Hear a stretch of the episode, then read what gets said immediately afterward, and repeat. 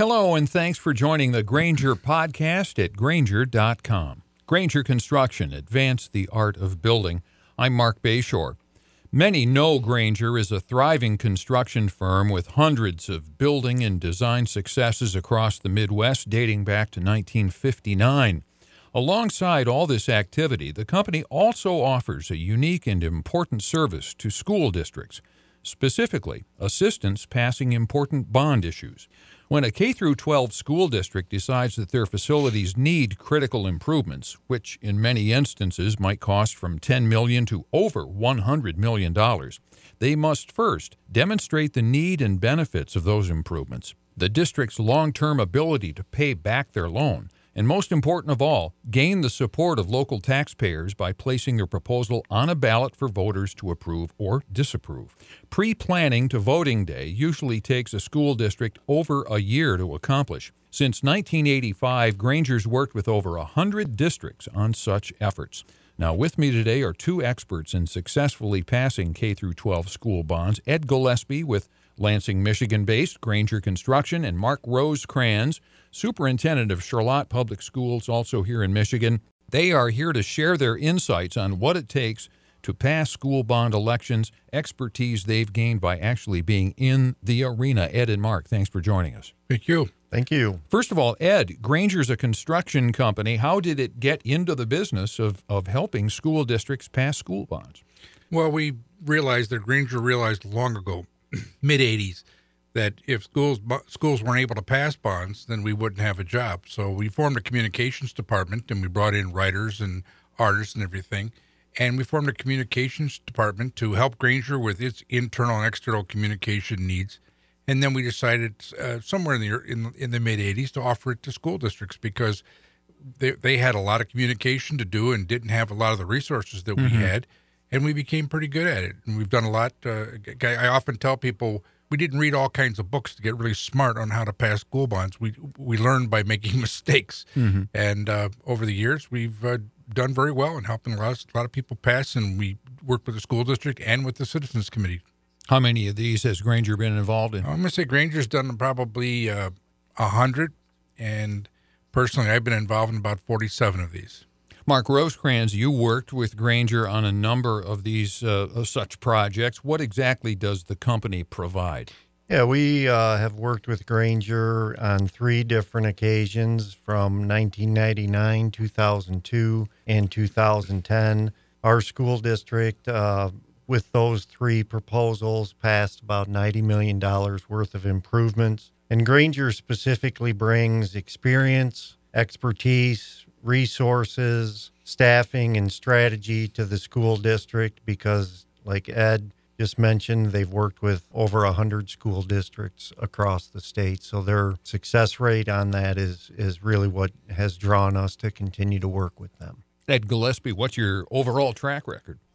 Uh, we've won 80% of the, my track record. I didn't keep track of it before, you know, I joined Granger in 1999, but the track record of our communications department since 1999 is 80% passage. Hmm. That adds up to about 1.5 billion dollars in uh, new schoolwork for our company and and wins for the community. An 800 batting average sounds pretty good. Not bad.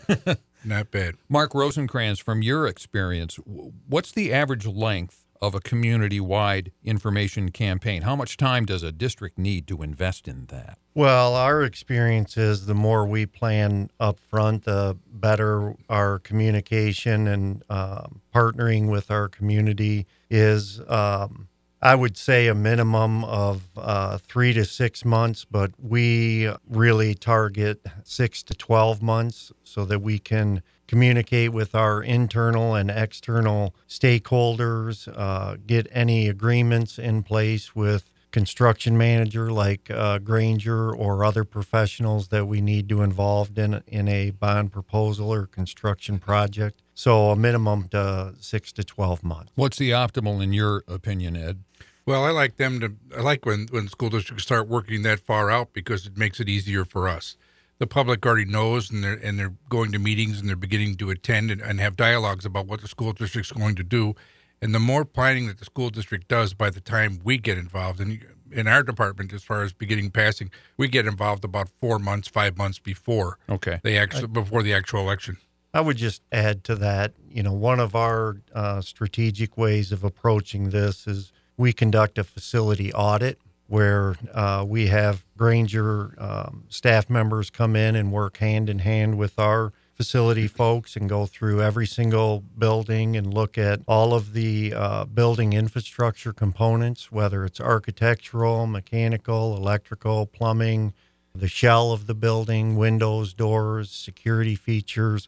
All of that is done in advance. So we identify um, all of the aspects of the project up front. And um, then that allows Granger to actually take and put some cost estimates to those. hmm Ed Gillespie, how does Granger get hired in the first place to serve as a as a district's construction manager? It's a competitive bid process, and uh, the district goes through that with both the architectural, the design people, uh, and the construction people. And I think Mark's in the process of putting out one now for the one that he mentioned in August. Uh, you said August, uh, November of 2018. Yeah, November of 18. So Okay, so he's in the process of beginning to put those out now, so that we can get en- engaged early. But it's a competitive process, which it has to be for the school the school mm-hmm. system.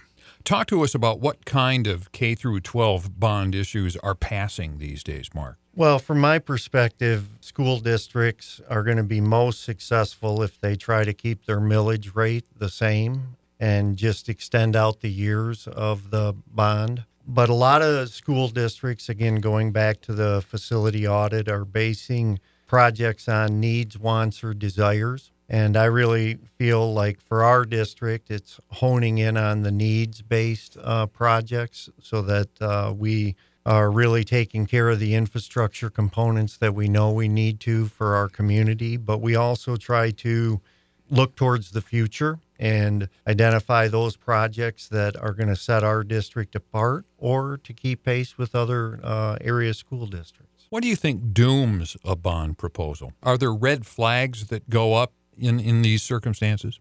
Well, I think the first thing is is not having a good communication uh, plan for getting the information out to your community. Uh, I would also say anytime you are increasing the millage rate, you know, nowadays it, it is an economic question for uh, residents. And and I would say some other things uh, are equally important. You know, you've got to have your board of education support what you're after, so that they can be uh, spokespersons for the projects as well. And then internal and external stakeholders are are what's going to get this thing to pass.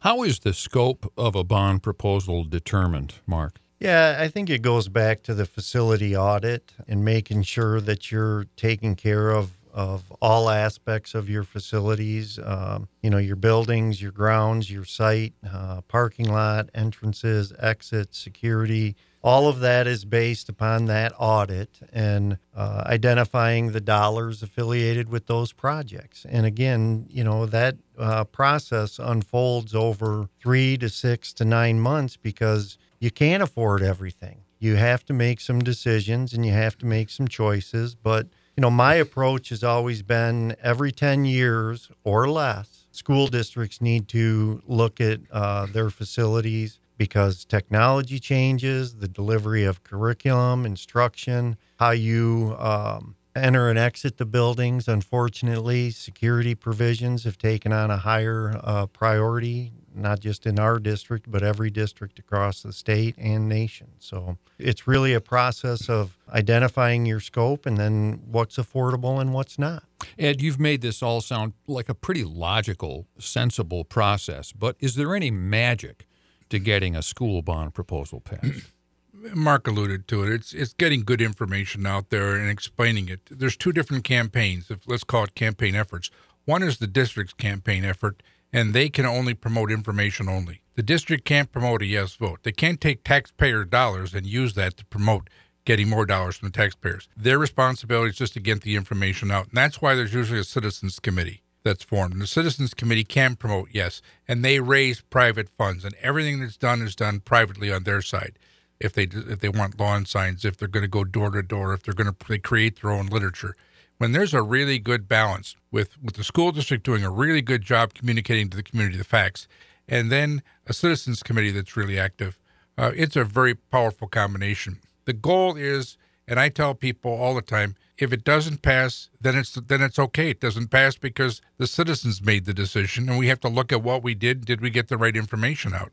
It's about informed choice and getting the choice out there, and uh, or getting the information out there. And if we get the information out there, uh, people show up to vote, and and they support schools. Schools usually the largest employer in any town, mm-hmm. and a lot of people say senior citizens they don't vote for schools. That's not true. Seniors are big supporters of schools. Based on today's challenging K through 12 economic climate, uh, Mark Rosekrans, how can school districts afford these services? Well, these services, the way the request for proposal is written, CM, architect, engineering uh, services, uh, as well as tech consultants, none of those payments go to those organizations until the uh, proposal is passed by your community. How do districts bounce back after a loss? Ultimately, you have to regroup. You have to analyze and assess the results. We have also gone back and surveyed our community. A lot of times that results in some scope adjustment. You know, one of the things we have really learned is um, it's all about communication and relationships if you're uh, getting your message out and your message is understood and you get you know your larger community uh, supporting it but more importantly your parents. Uh, how does it impact their student their children? That's the big difference maker right there. And i would just say you know for charlotte uh, specifically we recognize that a strong school district equals a strong community. Mm-hmm and when you lose, let's say at the polls and you don't win at the polls, then it's the job of the district to go back and talk to some of those no's and find out what it was that they actually didn't like. And usually when you do that, you'll something profound will come back. We didn't like the idea that you were going to do this to this, and we didn't think this was really something. This wasn't really a need. This was really a want. And usually, district will come back and say, "We heard you." And when you come back again, the people appreciate that. Yeah, and I will just say what we have learned is that our community likes choice. They don't necessarily like a one single item. They like uh, items divided up so they can decide, yeah, I support something athletically, or yes, I support something with the fine arts. So providing them the choice has been beneficial for us. When's the best time for a district to contact Granger for bond services advice, Ed? Well, I think they Mark's working now well, you know, well in advance of uh, November of 2018, and he's talking about them coming in to do assessments. And it's best when the architect and the construction company is hired at the same time, so that we're not making independent decisions that we have to go back and change later on. And uh, Mark's doing that. He's bringing them both in at the same time right now. The best time is when the district thinks is the best time, and and he feels that he needs this lead time to go over everything and look at everything but the public needs them. They want all information. What are you going to do and why are you going to do it? And that takes time. I think a year for the district, and then as far as organizing the communication campaign, that's got to start four months in advance of the of the campaign. Yeah, I would just add, from my perspective, this is a partnership with architect, engineer, the school district, and the construction manager. And the campaign is just one aspect. Once it passes, the real work and uh, everything needs to come together. You have to deliver what you said you were going to do mm. for your communities. Yeah, the bottom line again, Mark, is that we we allow them to make an informed choice. And a lot of times we'll get the question as the campaign's going on. Well, you know, uh, Mr. Rosekrans, if you if the school district does this and we pass this bond, can we be pretty much assured that you're not going to come back for five or six years? Or, mm-hmm. And the answer is no. What they can be assured of is that they'll get all the information same process will take place again. They'll get all the information to make a decision, and it will be their decision. Mm-hmm. And they'll have the final say whether or not to move forward or not. It's not necessarily based on we're not coming back for X number of years. We're going to come back when it's in the very best interest of the students and the parents and the community. We've been learning about Granger Construction's unique service that helps school districts pass school bond proposals. They've enjoyed quite a record of success in this area for a number of years. Our guests have been Ed Gillespie of Granger Construction and Mark Rosekrans, Superintendent of Charlotte Public Schools. Learn more by calling Granger Construction in Lansing at 517 393 1670 or learn more at GrangerConstruction.com. I'm Mark Bayshore for Granger Construction. Advance the art of building.